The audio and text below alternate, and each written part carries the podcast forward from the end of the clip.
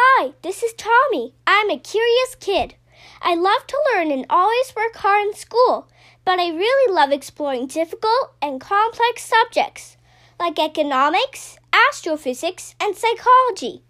Every day I try to go to sleep a little bit smarter than when I woke up. Here's what I learned today.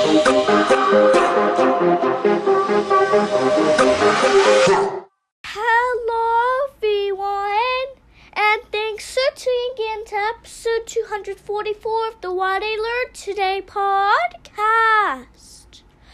It's Favorite Quote Friday. Today's quote is from Robert Frost. Frost was an American poet and writer who lived from 1874 to 1963.